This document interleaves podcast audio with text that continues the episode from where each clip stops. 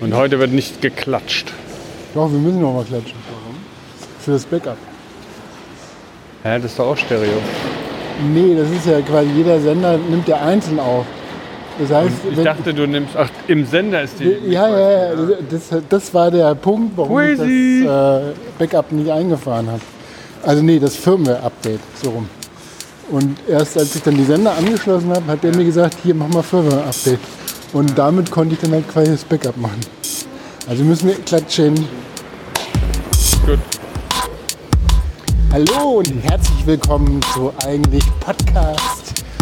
Der Podcast, wo wir im Laufen reden und redend laufen. Oder sowas in der Art. Laufend reden. Laufend reden. Und wir sind jetzt äh, ganz schön äh, hier gerade aus der Janowitzbrücke. Ähm, haben wir uns getroffen. S-Bahnhof Janowitzbrücke und laufen Richtung. Äh, wohin laufen wir eigentlich, Mitch? Ähm, also, ich habe nicht so ein richtiges Ziel. Ähm, das ist lustig. wo- Was ist unser Ziel? The Stars My Destination oder sowas heißt das eine Buch, was wir nachher referenzieren werden. Aber ähm, ich weiß nicht genau. Wir hatten darüber gesprochen. Mein Wunsch war so ein bisschen, dass wir ähm, rübergehen zum Kino International und dann die Straße lang laufen und irgendwie in so einem es ist nicht die Allee der Kosmonauten, aber irgendwie so ein Gefühl haben von dieser Zeit, äh, als man euphorisch dachte, man kann so den Mond und dann den Rest des Sonnensystems erobern, wo die Architektur eben gerade hier auch natürlich Hat das irgendwas mit deinem Thema zu tun? hat mit meinem Thema zu tun. Und was ist- ist dein Thema, nachdem wir letzte Episode, ich hatte es ja angekündigt, meinen Dreiteiler gemacht haben über Kinogeschichte der 90er? Ist jetzt natürlich spannend. Was hast du, willst du dich wieder anschließen, mein, äh, mein Thema, oder willst du etwa ausscheren? Ich schere aus und ich wollte es mir leicht machen, habe gemerkt, das ist gar nicht so leicht. Und für die, die jetzt noch nicht den Titel gelesen haben, singe ich jetzt was dann kommt man vielleicht drauf, weil ich finde, das, worüber wir sprechen, was sowohl eine Buchserie als auch eine ähm, ja, Fernsehserie sagt man nicht mehr, oder? Ist es eine Fernsehserie? TV-Show. okay, eine Serie ist. Ähm, ich habe dieses Lied, was ich schon lange kenne, das hat mich irgendwie daran erinnert und hin und her. Das ist aber etwas umgedichtet und es geht so. Fly me to the moon and let me rest amongst the stars. Let me see what spring is like on Jupiter and Mars.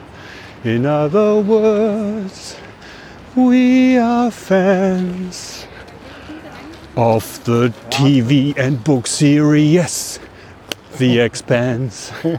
Also es geht um The Expanse. Und ich habe jetzt einfach mal gesagt, wir sind beide Fans. Ich glaube, das stimmt gar nicht so, weil du bist irgendwann ausgestiegen. Nee, stimmt überhaupt nicht.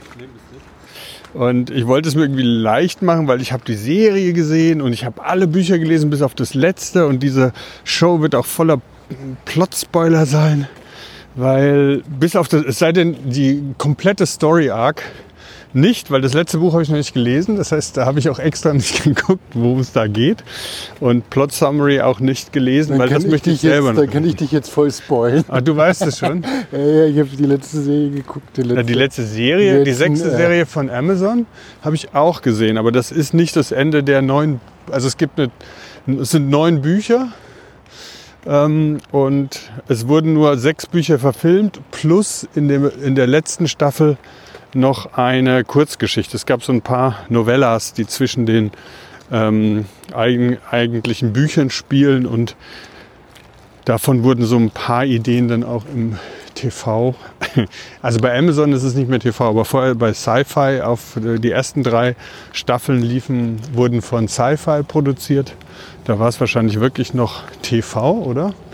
Aber dann wurde das von Amazon Prime übernommen und irgendwie, na doch, Amazon nennt sich auch TV, oder? Gibt es das? Ja, also äh, auf jeden Fall hat äh, die ganze Serie ab der dritten Staffel einen extremen Budgetboost erfahren. Äh, das merkt man an den Spezialeffekten. Und äh, ja, also es ist äh, fast jede, jede einzelne Folge ist produziert wie ein wie ein Kinofilm, kann man schon so sagen. Ja. Zumindest du ja auch bei einer Science-Fiction-Serie immer wieder dieses, diesen Spagat machen musst zwischen, was kostet eine Folge, ja, wie viel Budget habe ich für Special Effects und äh, äh, wie viele Folgen muss ich jetzt noch machen. Ja. Das stimmt und es ist auch irgendwie so, ich weiß nicht, wie es dir ging rückblickend. Die erste, also wir können ja vielleicht mal für die, die noch gar nicht wissen, worüber wir jetzt gerade reden, weil wir steigen jetzt schon so ein bisschen ein wie so äh, Nerds. Tabletop-Geeks. die hat gerade sich ihren neuen voll drin. The 4000. Expanse, genau, The Expanse. Du 40K. bist, du bist ja auch einer, der immer die Bücher liest, ne? so wie bei Jack Reacher. Hast du, haben wir ja auch schon mal thematisiert, Ja. alle Bücher gelesen und dann erst den Film geguckt.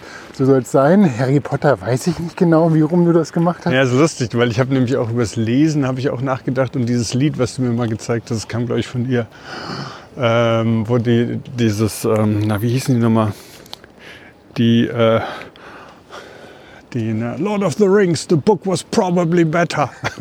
weißt du, noch? the, the Awesome, Evils, nee, Axis of Awesome oder so. Access, genau. Of Awesome. awesome. He's called Jeffrey, not Joffrey. Nee, der andere und also so. Ja, da musste ich so dann denken, wo einer sich dann irgendwie total aufregt über die Leute, die dann die Singer im Fernsehen gesehen haben und die Bücher nicht gelesen Ja, haben. und äh, vor allen Dingen diejenigen, die die Bücher gelesen haben, das schon vor 20 Jahren gemacht haben. genau. I waited 15 years for the Dance of Dragons. 15 years for the Dance of Dragons. Und jetzt Rage. Genau, Rage Against the Machine. Ja, da, da musste ich auch wirklich an dich denken, weil es ist schon interessant. Du hast ja auch mit meinem Bruder Chris immer mal so Folgen gesagt und Chris und ich sind in unserer Dreiergruppe eigentlich plus auf Signal sind wir ja dann so die, die sich über Bü also nicht, wir reden ja nicht über Bücher, weil wenn, dann schreiben wir, wir schreiben auch nicht viel über Bücher. Aber trotzdem habe ich immer das Gefühl, das ist sowas, was, was dich so ein bisschen abtrennt eigentlich von mir, dass du gar nicht so, ich hatte dir ja sogar mal, Nicht nur das, Mitch, nicht nur das. nicht nur dein E-Book trennt uns. also, The Expanse, ähm, das ist jetzt so ein bisschen formell, da gehe ich mal so durch, um mal so eine Fassung zu machen und danach gehen wir wieder zurück in diesen Banter, wo wir uns einfach die Dinge so zuwerfen. Äh, The Expanse ist sowohl eben eine Science-Fiction-Romanserie, wie die entstanden ist, fand ich auch ganz spannend. Das äh, hat dann eben auch mit diesem Nerdwesen zu tun, was ur war ursprünglich geplant als, ähm, als äh, Online, Multi, wie heißt denn, wie heißt denn nochmal diese, na, sag mal hier, MMPORG oder wie heißt das nochmal? Ähm, MMORPG, genau. Massively Multiplayer Online Role-Playing Game. Ah, das okay, war die Uridee. ja, ja.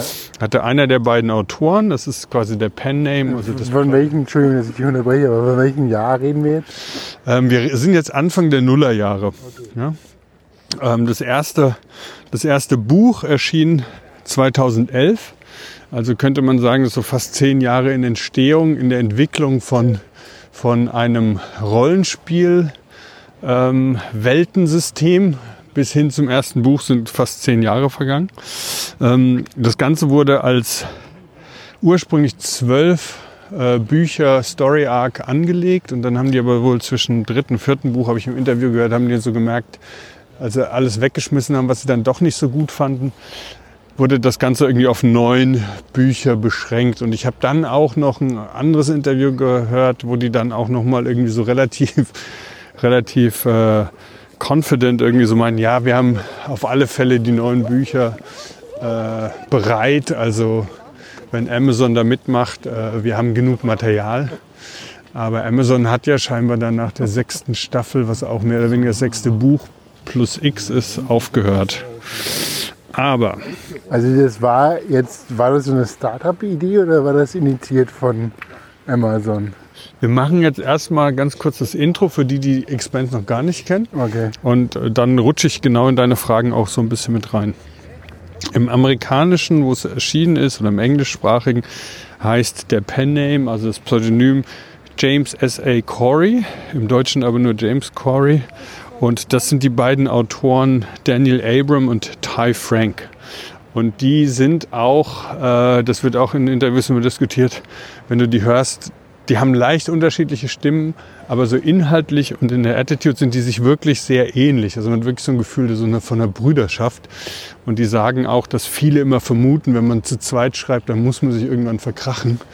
Aber die kennen das nicht. Also die, die haben das nie erlebt, ja, sondern im Gegenteil, die haben immer das Gefühl, dass wenn einer gerade bei der Filmproduktion ist oder der andere gerade irgendwie bei einer äh, Messe oder sowas, dass der immer für beide sprechen kann. So, ne? Äh, auf jeden Fall, die beiden haben eng zusammengearbeitet, haben etwas anderen Unter äh, Hintergrund. Daniel Abram war schon Autor, hat schon eine Reihe von Büchern geschrieben, 69 geboren beide, also sind jetzt 54. Und Ty Frank ähm, hatte eben, also der hat irgendwie äh, wird auch eben als Novelist, aber hat eben diese Publikation, im Prinzip geht seine, in Anführungszeichen, Karriere wirklich erst mit äh, The Expanse los. Und bei Danny Abraham ist es irgendwie ganz interessant, dass er auch so auf seiner eigenen Wikipedia-Seite, ähm, auch auf seiner Homepage, The Expanse immer so erst als zweites nennt. Also ich glaube, er hat irgendwie schon so einen Wunsch, dass seine Erfolge auch vor The Expanse ähm, best known vor, gibt es ja immer sowas. Ne? Und da hat er ein paar andere Sachen stehen, die ich nicht know. Aber The Expanse, glaube ich, ist wahrscheinlich sein bekanntestes Werk. Der erste äh, Roman hieß Leviathan Wakes oder Leviathan erwacht und wurde 2011 geschrieben und 2012 war der gleich für den äh, Hugo Award als bester Roman nominiert. Und 2017 war die gesamte Serie dann nochmal für den Hugo Award, also neun Bücher als beste Serie nominiert und gewann das dann auch im Jahre 2020. Ähm, Hugo Award ist insofern interessant, weil das ist, wenn ich mich recht erinnere, der Publikumspreis. Da geht es also nicht darum, dass das irgendwie von, ähm, von der Jury vergeben wird, also, sondern das ist wirklich ein, ein, ein Publikumspreis. Also insgesamt sind es neun Romane und es gibt aber auch eben diese Novellen, kürzere Werke. Teilweise sind es eher Kurzgeschichten, die aber auch richtig schön zu lesen sind, auch wenn man die, äh, die Serie nicht kennt. Und äh, Sci-Fi, SYFY Network adaptierte das und hat das unter, unter dem Titel The Expanse auch ins Fernsehen gebracht. Nach drei Staffeln aber abgesetzt. Amazon hat das dann erworben und produzierte drei weitere Staffeln die alle auf Amazon Prime Video erschienen sind. Und ganz kurz noch zu den Autoren und dann kommen wir nämlich auch in die Entstehungsgeschichte von The Expense Reise. Also Daniel James Abram ist 69 geboren im November und hat noch ein anderes Pseudonym, MLN Hanover. Ähm, und ja, Hannover? schreibt Roma Hannover, ja, ist, okay. schreibt Romane, Comicbuchautor, Drehbuchautor und Fernsehproduzent und die letzteren Dinge sind, glaube ich, aber auch eben The Expense ähm, ver, ähm, verschrieben. Und Ty Frank ähm, äh, ist im Mai 69 geboren. Der hat, und das fand ich so ganz interessant, der hat in seiner, äh, der hat eben dieses äh, Media Gaming Tabletop Ding irgendwie so da so mit reingebracht. Ne? Also eigentlich ist er der er ist eigentlich das Protomolekül für das Universum, The Expanse auf eine Art. Ne? Das fällt mir jetzt so als Analogie ein und was das Protomolekül ist, das werden wir dann auch gleich nochmal erklären müssen. Aber der kommt aus so einem anderen Hintergrund und hatte äh, zum Beispiel auch mit George R. R. Martin, also wir haben gerade äh, Dance of Dragons, ne? also der die äh, Game of Thrones äh, Bücher auch geschrieben hat. Also Lied von Feuer und Eis. Ja, er war dessen, äh, er war dessen Assistent, ja, hat als Assistent für den gearbeitet. Das habe ich noch mal ein bisschen nachgegoogelt. Im Interview hat er das so erzählt. Äh, der wurde von einer Bekannten in so einer äh, Writers Group, also einer Schreibgruppe, darauf hingewiesen, dass Martin jemanden als Assistenten für die Multimedia-Sachen sucht. Und ähm, und dann war das wohl so ein ganz informelles Gespräch. Also Martin hat dann irgendwie wohl zu ihm gemeint, so, so Melinda says I should hire you. Also Melinda meint, ich sollte dich anstellen. Und äh, Ty Frank erzählt dann im Interview, mm, yes, and here's why, hätte er gesagt und hat es dann alles irgendwie so groß erklärt. Und am nächsten Tag ging es irgendwie los. Und was ich dann auch lustig fand im Interview, ist auch so ein bisschen diese Art von Humor und Geek Geek-Humor. Und zwar ist es ja, dass alle Leute immer sagen, dass äh, George Martin schreibt auf einem uralten DOS-Computer mit der Software WordStar. Ja? Also da würde er halt das alles schreiben, hätte halt kein Internet und nichts und sowas. Und ähm, und, und ähm, ich habe das jetzt so ins Deutsche übersetzt und Ty Franks äh, sagt halt so in dem Interview, nein, nein, nein, nein, nein, er schreibt tatsächlich nicht auf einem alten DOS-Computer. er hat auf einem alten DOS-Computer geschrieben und der ist dann aber kaputt gegangen. Tatsächlich habe ich ihm den Computer gebaut, auf dem er jetzt schreibt. Und der ist ein hochmodernes Gerät, auf dem DOS läuft und WordStar 4.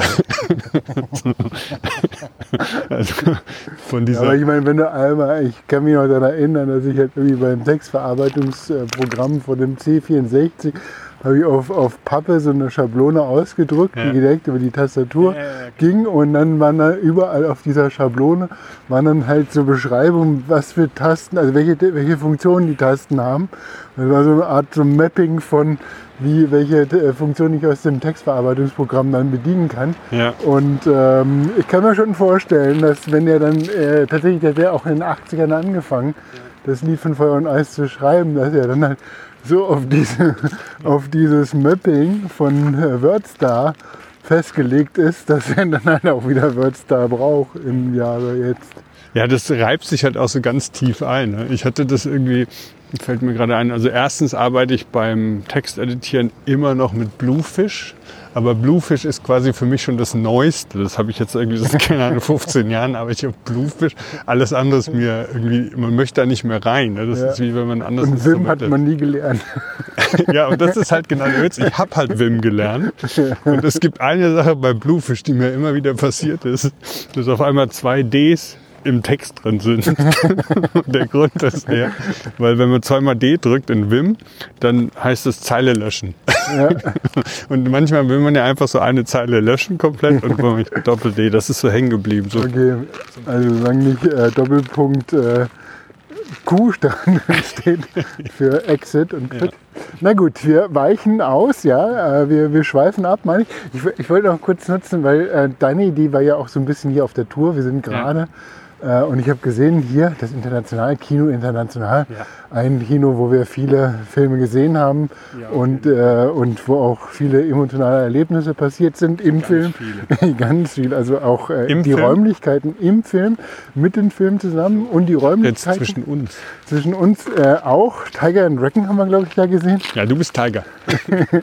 nee, ich war der mit den Chips, das hast du auch schon mal erzählt. Ja, aber das war Hero, glaube ich. Das war ah ja, das war Hero. Nee, das war Tiger and Dragon. Egal. Auf jeden Fall hier direkt an der Karl-Marx-Allee, Kino International, feiert 60. Geburtstag.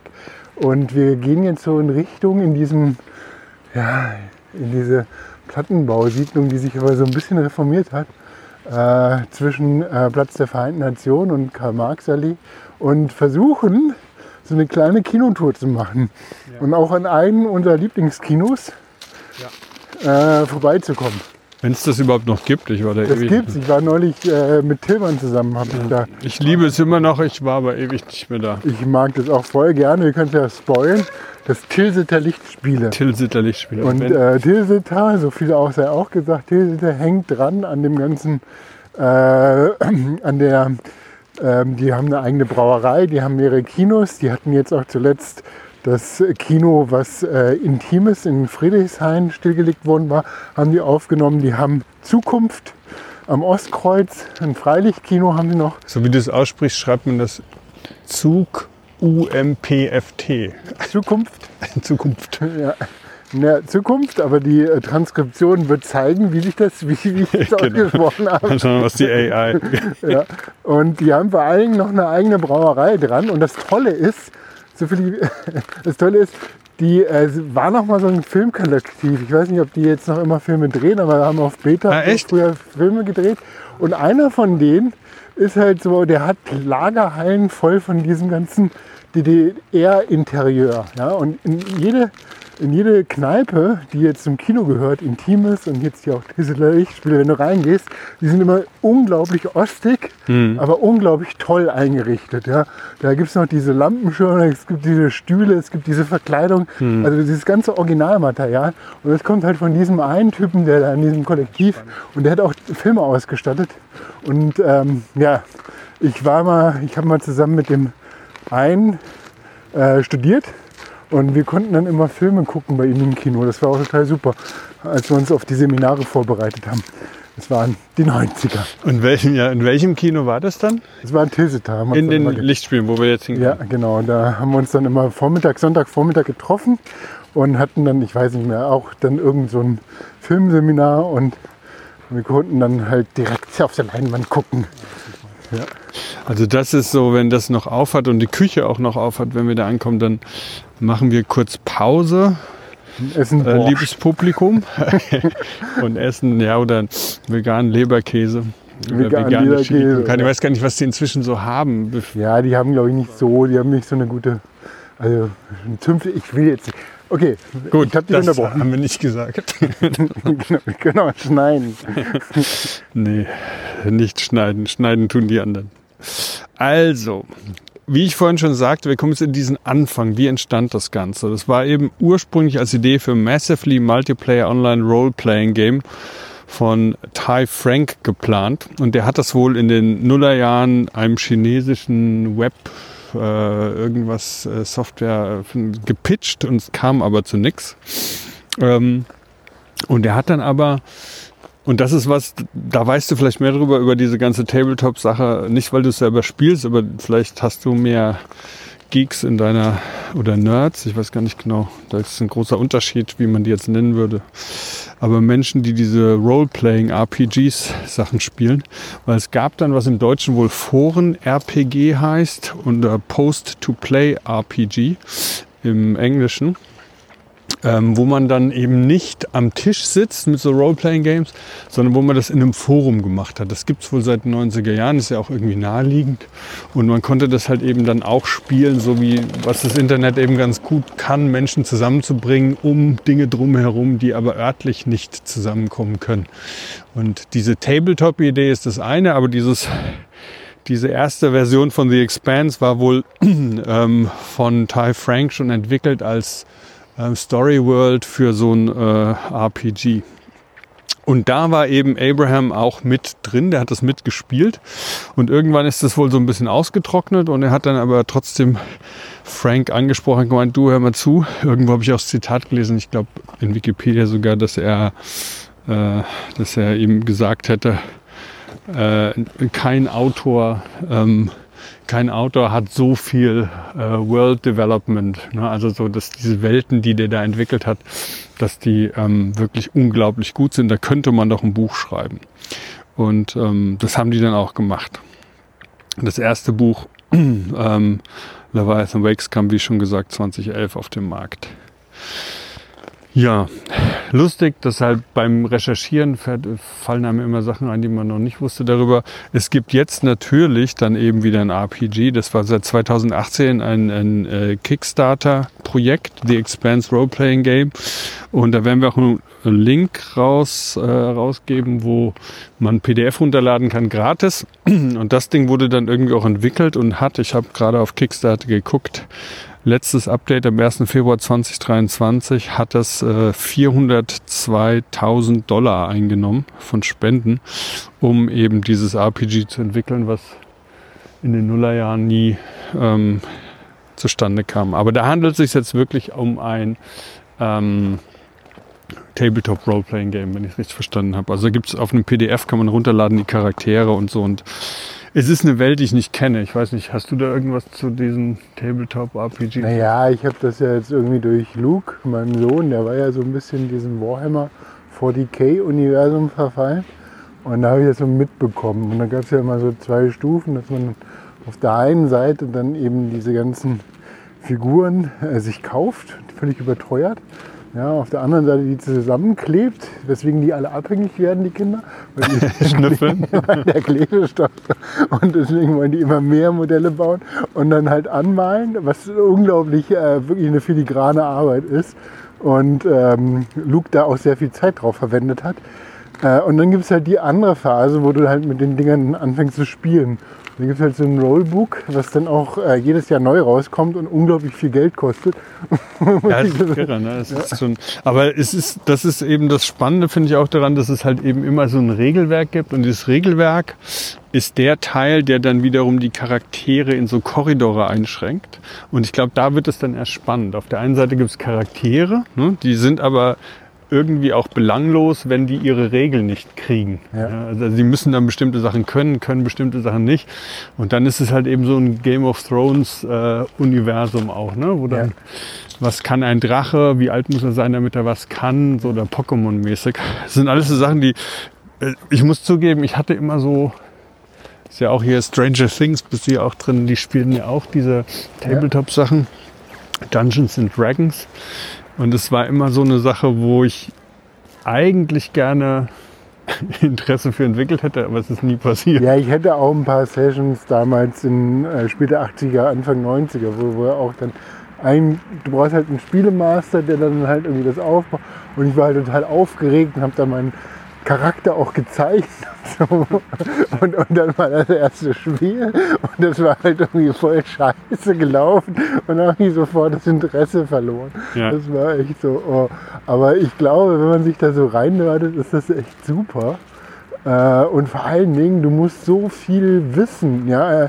Also das ganze Regelwerk ist halt so komplex und da kommen wir ja wieder zu Expans.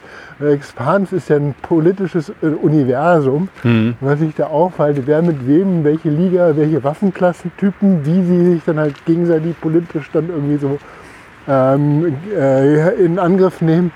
Und das ist ja bei Expans ja ganz, ganz stark so. Äh, und das äh, kann ich mir sehr gut vorstellen, dass das aus diesem RPG-Kontext, Tabletop-Spielen und so weiter sich entwickelt hat.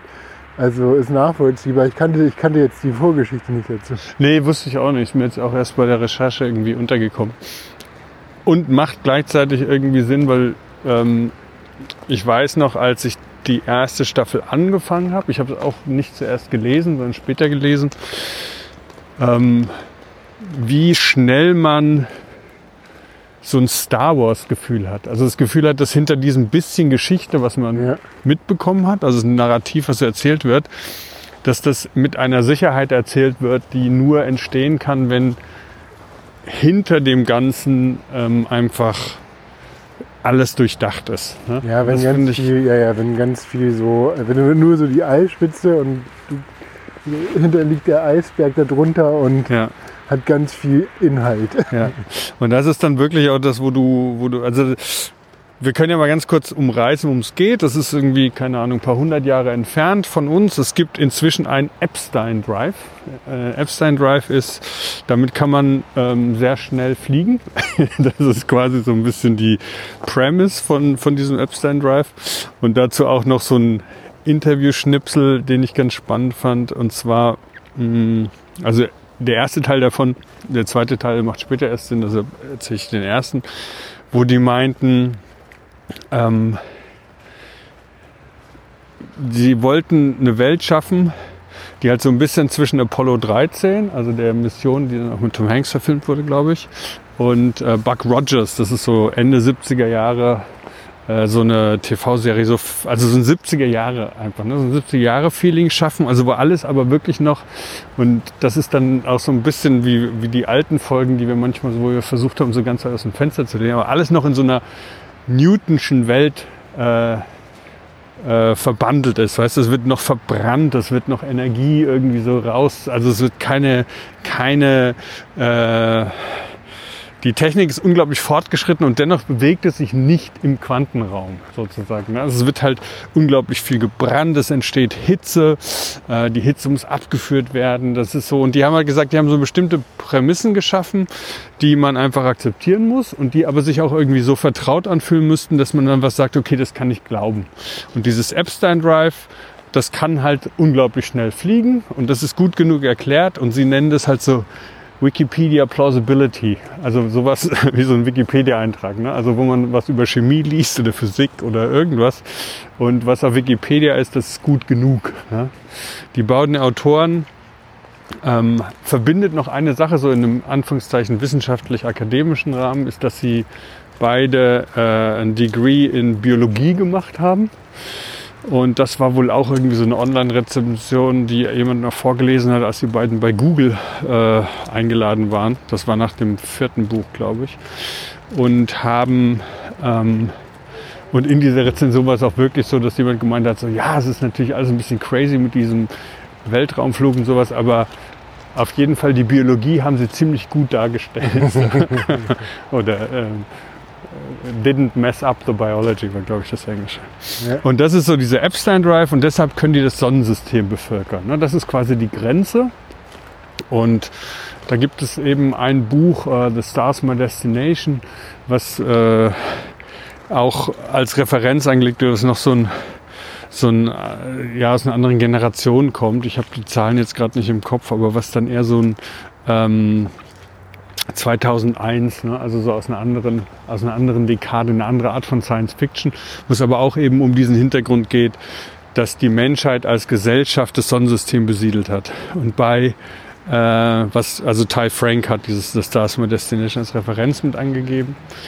Und hier ist es jetzt so, dass wir im Prinzip drei, ja, wie möchte man sagen, Gruppen, drei Typen, was willst du das nennen? Also, oder man hat drei Gesellschaften vielleicht. Das eine ist natürlich die Erde. Ähm, die ist der Ausgangspunkt und ist immer noch die, äh, hat immer noch die größte Bevölkerung. Das zweite ist der Mars, der wurde dann eben besiedelt, der ist noch nicht, äh, der wurde auch angefangen mit Terraforming, aber es ist noch nicht abgeschlossen. Und die dritte, sage ich jetzt eben, Gesellschaft ist ähm, ist in dem Asteroidengürtel. Belters. The Belters, genau. Der Asteroid Belt, die heißen The Belters. Und ähm, die sind, tja, wie würdest du die beschreiben? Ja, das sind ja so diese, äh, auf der einen Seite halt so diese, diese Outlaws, ja, und auf der anderen Seite so ein bisschen so diese Piraten, ja, hm. aber gleichzeitig auch so diese, eher so ein Stämmen organisiert, weil natürlich äh, aufgrund der physikalischen Größe von so einem äh, von den einzelnen Asteroiden, ja, dann nur auch eine Handvoll Leute sich niederlassen können. Und deswegen sind die auch so in so Tribals dann organisiert und haben auch so ähm, entsprechend so Codes untereinander. Ne? Mhm. Also das heißt, da geht es viel so, wer kann mit wem und es ist so, so ein bisschen so in dieser ganzen Piraten, äh, äh, was man auch so vom Piratenfilm kennt, ja. in dieser Form gezeigt. Ne? Ja. Und ja gut, und politisch, wirtschaftlich sind die, ähm, also wirtschaftlich sind die sehr, sehr wichtig. Die sind, ähm, die, die bringen Wasser, Rohstoffe, alles was aus dem Asteroid, Belt, was da verfügbar ist, das wird von denen äh, geharvestet oder abgebaut. Ähm, aber wirtschaftlich werden die halt immer unterdrückt und sind natürlich extrem abhängig und sind auch immer in einer großen Gefährdung, weil es nirgends da, wo sie sind, zum Beispiel einfach Sauerstoff zum Atmen gibt. Das heißt, die sind extrem darauf angewiesen, auch immer, ähm, dass man kann den buchstäblichen Hahn zudrehen. Hm? Ja. Und gleichzeitig sind sie aber für den ganzen Abbau der Ressourcen, also sind da auch wieder so diese Ölbohrinseln, ne? dass ja. wir die ja, Ressourcen oder, quasi genau. ranschaffen für den Rest und äh, ja. da bestimmte Elemente auch ranholen, die die anderen nicht zur Verfügung haben. Ja. Äh, also die sind in so einer Abhängigkeit drin. Ja. Also das ist auch so, so ein bisschen die Kolonialisierung, also sie selber kolonialisieren, aber gleichzeitig sind sie diejenigen, die ausgebeutet werden. Ja. Und ja. Und da äh, beginnt dann quasi auch das, der, der, das erste Buch oder eben auch die erste Serie, ähm, weil sich da in, den, in der Gruppe der Belters langsam ein, äh, ein Widerstand, revolutionärer Widerstand bildet und das wird irgendwie versucht von den Inner Planets, also die inneren Planeten, Mars und Erde, äh, die allerdings auch nicht, nicht direkt verfeindet sind, aber verfeindet genug, dass man sich nicht mehr über den Weg traut. Es ist aber jetzt kein Krieg zwischen denen. Ähm, und das verbindet aber Mars und Erde, dass sie dafür sorgen müssen, dass die Belters halt jetzt nicht versuchen, sich da unabhängig, äh, Unabhängigkeit anzustreben oder zu erkämpfen oder so. Und das ist dann, finde ich, so ein bisschen eine Referenz zu Robert Heinleins Buch The Moon is a Harsh Mistress, äh, aus dem, glaube ich, so ein paar Sachen inspiriert sind, die später auch in The Expanse kommen. Da geht es bei The Moon is a Harsh Mistress geht's halt darum, dass er äh, der sehr interessantes Buch ähm, wo auch wirklich eine andere Form von Gesellschaft, Familienkonzept und sowas, Gerichtssprechen, sowas vorgestellt wird. Ziemlich, ziemlich interessant, teilweise auch sehr witzig. Es geht darum, dass eben der Mond genau das ist, was die Belters, äh, die was wir gerade erklärt haben, sind. Da wird irgendwie angebaut, abgebaut und immer zur Erde geschickt und die wollen unabhängig werden und ähm, drohen der Erde, was die Erde erstmal lächerlich findet, weil was will der Mond und drohen, die haben ja nichts. Und dann passiert das, was dann auch später in der, ich glaube, in der fünf, im fünften Buch, muss ich auch nochmal gucken, genau, passiert, dass bei Moon Harsh Mistress schon diese Idee kam, dass man ja einfach am Mond nur Gesteinsbrocken in die Erdumlaufbahn bringen muss. Und mit so einem ganz kleinen Raketchen, also einem Thruster, kann man die dann irgendwie so antippen, dann fällt die auf die Erde runter. Das heißt, der Aufwand vom Mond, die Erde zu bombardieren, ist deutlich geringer, als für die Erde den Mond anzugreifen, den Mond Ja. und solche, also es gibt so ein paar so Inspirationen, wo sich dann diese The Expanse schon auch an solchen Dingen anlehnt. Aber es ist trotzdem, finde ich, was Neues. Es ist irgendwie was Neues. Hat irgendwie so dieses Star Wars-Feeling von die Welten sind dermaßen durchdacht, dass man das Gefühl hat, man kann einfach wirklich in so einem äh, Role-Playing-Game einfach mal eine Tür aufmachen und kommt irgendwo raus.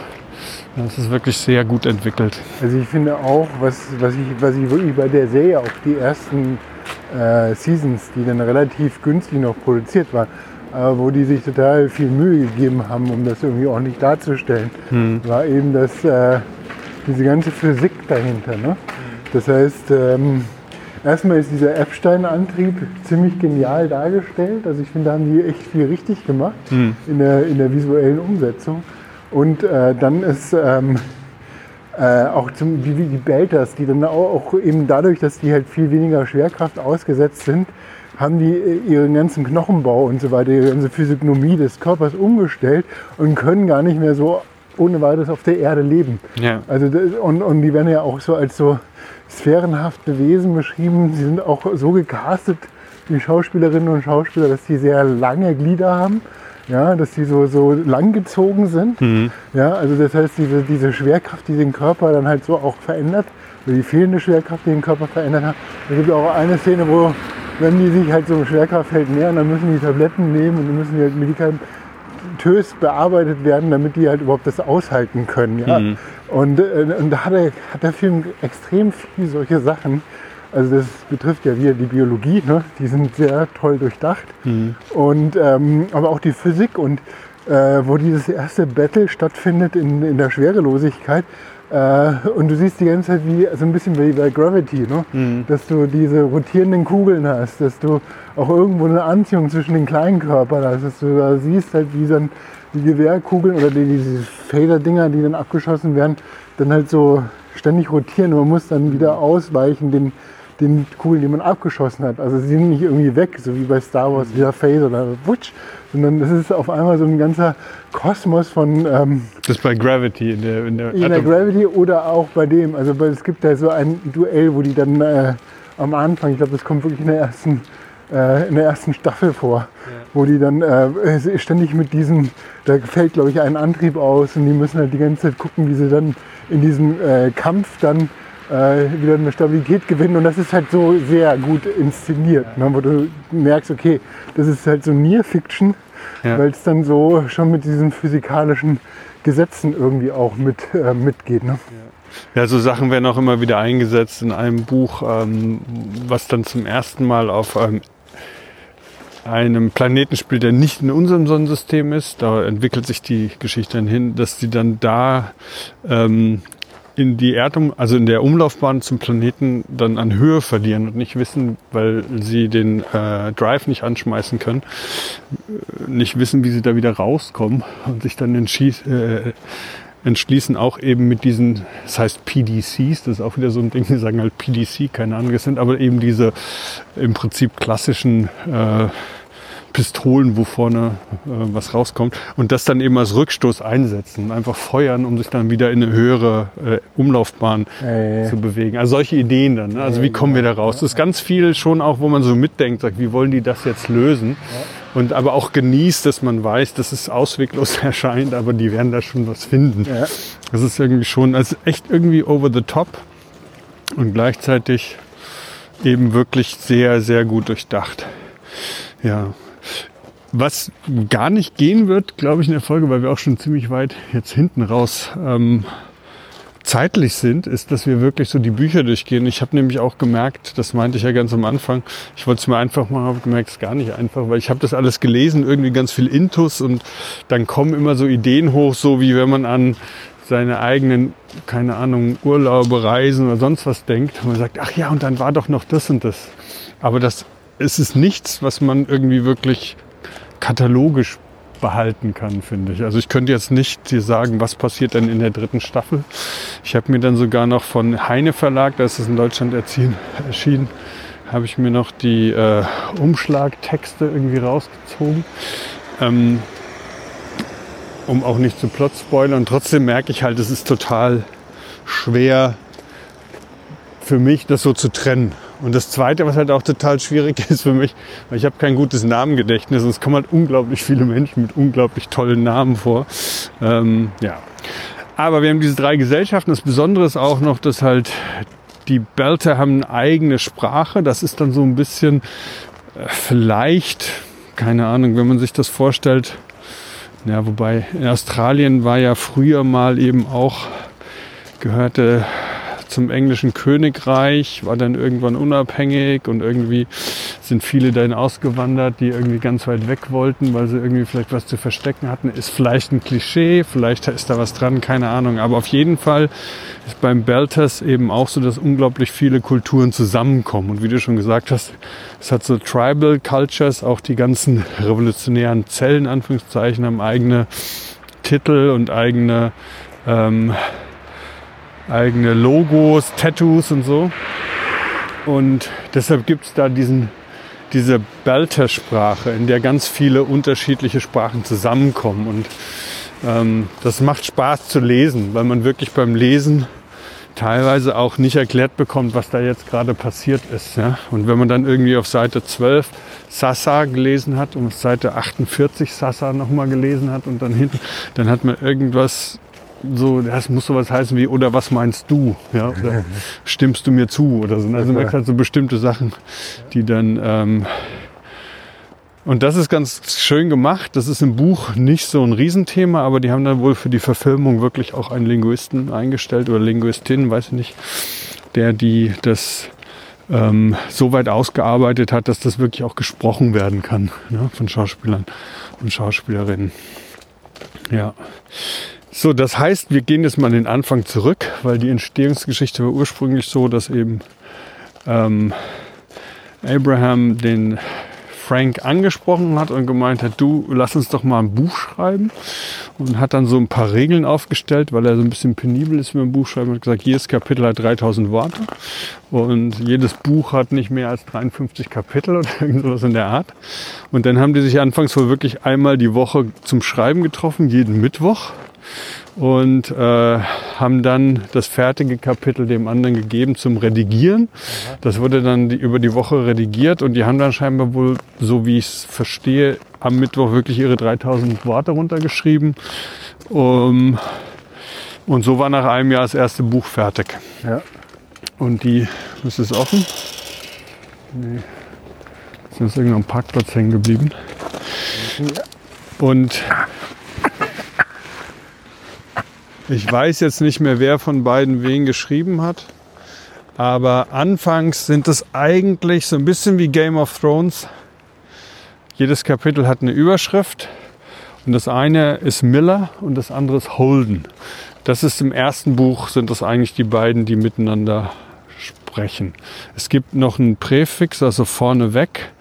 Ähm, das ist Mao, also die Frau, die vom, und da kommen wir gleich zu Protomolekül, befallen wurde.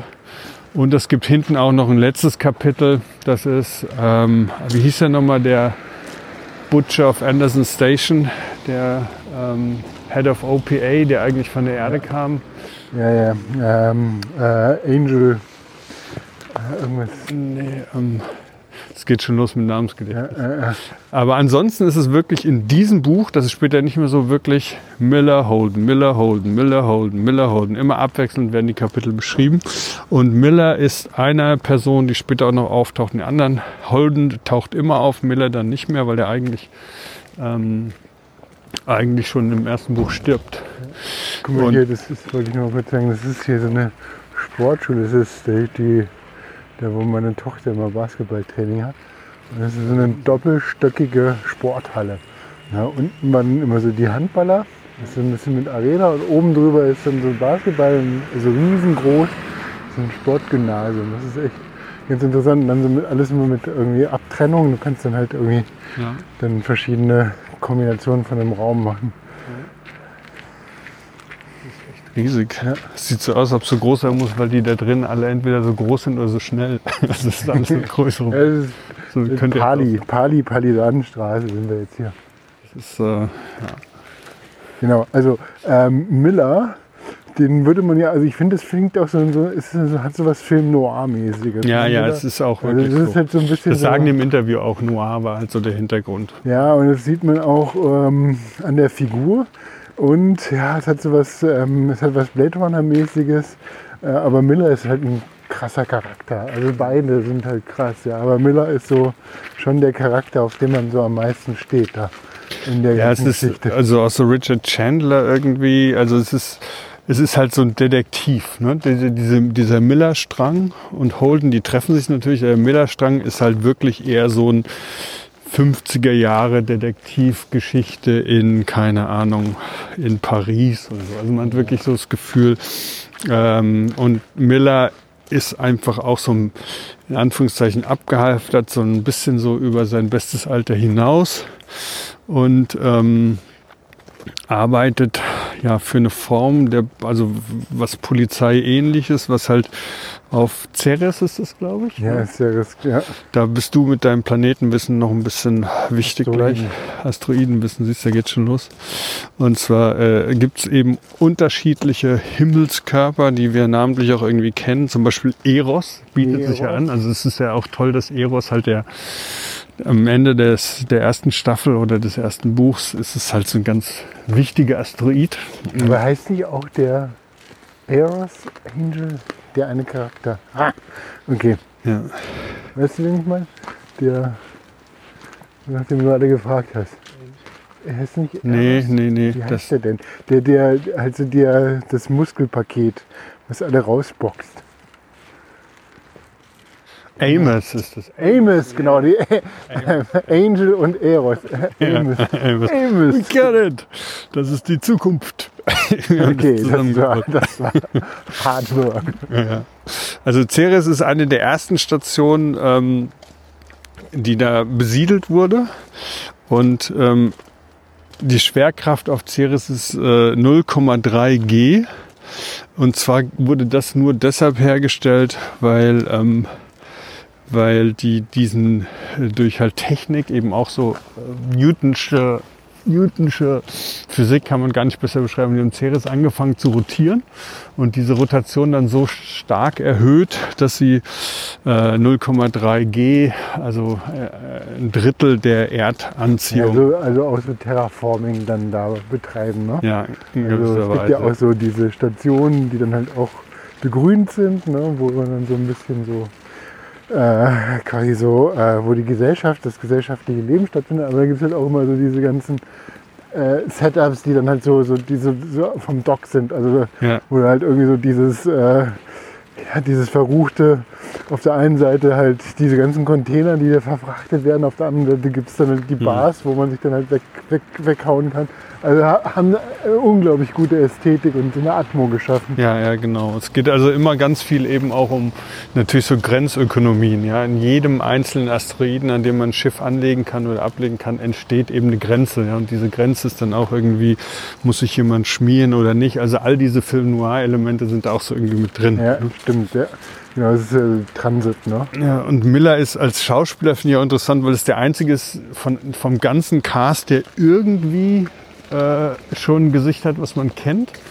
Und äh, der war zum Beispiel Judge Dredd in der Ah, in dem Film? Ja, in dem Film bei ah, Judge okay. Dredd. Ja, ja, der hab war, den ist auch super, der. Film. Der ist auch so, eigentlich so ein Kurzfilm, aber, Ja, aber so einfach äh, in der Action so breitgetreten. ja. Das ist die Episode, wo der dann irgendwie so einsteigt in so ein. In so Also nicht Sylvester Stallone. nicht nee, nee, nee, nee, Ja, nee, aber nee, nee, nee, nee, ich meine das nicht. Nee, nee, Weil wir den Namen jetzt nicht kennen. Genau, ich kenne den ja, den Film auch. Ne? Ja, gut, ja. Und, ähm, und das ist aber auch insofern gut gewählt, weil, weil der Schauspieler halt ähnlich wie Miller auch irgendwie mit viel Potenzial und Herz am rechten Fleck irgendwie so, so dann doch eben nicht den großen Coup gelandet hat. Ja? Und dass der jetzt eben diese Miller spielt, ich finde, das passt ganz Ja. gut so. Ja, und er hat ja auch eigentlich so vom Charakter und äh, wie der sich dann entwickelt mit diesem Proto Protomolekül, Ja. hat er ja so eine völlig überhöhte Rolle. Ja. Er ist ja quasi so Ja, das, das, der, der Prophet, das Gotteswesen in diesem Film. der Angel, um deinen den Begriff doch noch einsetzen Angel. Miller. Angel Miller. Angel Miller, ja. Ähm, der, und Holden ist der andere. Äh, Holden, hier wollte ich noch mal ganz kurz so, hier ist eine Ostbäckerei. Wenn du mal so richtig, die machen auch selber Brot. ja, Und äh, da kannst du, also das ist wirklich sehr lecker hier. ja. Cool. Und das mal so als, ähm, Die Schrippe, die Urschrippe. Die Schrippe, die, wo wurde die Schrippe erfunden, bevor die Currywurst für die Schrippe erfunden wurde? Hier. Ähm, der andere ist Holden, das ist das andere Kapitel. Ähm, und Holden ist Holden. Holden, ja, An wen erinnert dich Holden? als Als Gesicht. das Gesicht. Ich dachte immer, wenn ich das äh, plotten darf, ich dachte immer, es ist halt so Keanu Reeves, aber halt irgendwie so als totales Babyface. Echt? Keanu Reeves? Voll. Ich denke immer die ganze Zeit, oh, Keanu Reeves, aber so halt so, ich finde den, also ich finde den Cast, der ist gut, Ja. aber gleichzeitig war ich bei Holden immer unsicher.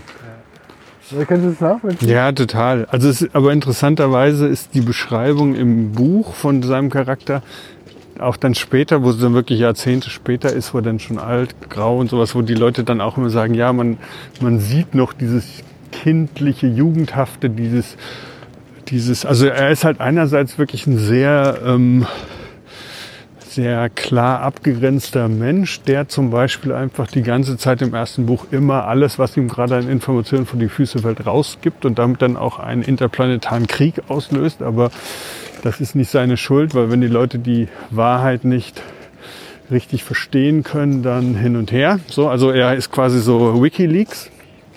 Und, ähm, und auf der anderen Seite ist er aber auch irgendwie so ein bisschen, immer so ein bisschen naiv, aber auch so ein kuscheliger Typ, so wie, lustigerweise denke ich immer so wie Jimi Hendrix so früher beschrieben wurde, der in seinen 20ern halt schon Weltstar wurde und gleichzeitig aber immer äh, so sowohl ganz viele Freundinnen hatte, die ihn so bemuttert haben. Ja? Und ich finde, Holden hat auch so was sehr kindlich Jungenhaftes, auf Ja, das wohl dann auch viele auch Frauen stehen. Das. Also das ist auch so sein, sein, sein Image eben im Buch und im Film auch, dass er die Frauen stehen auf ihn.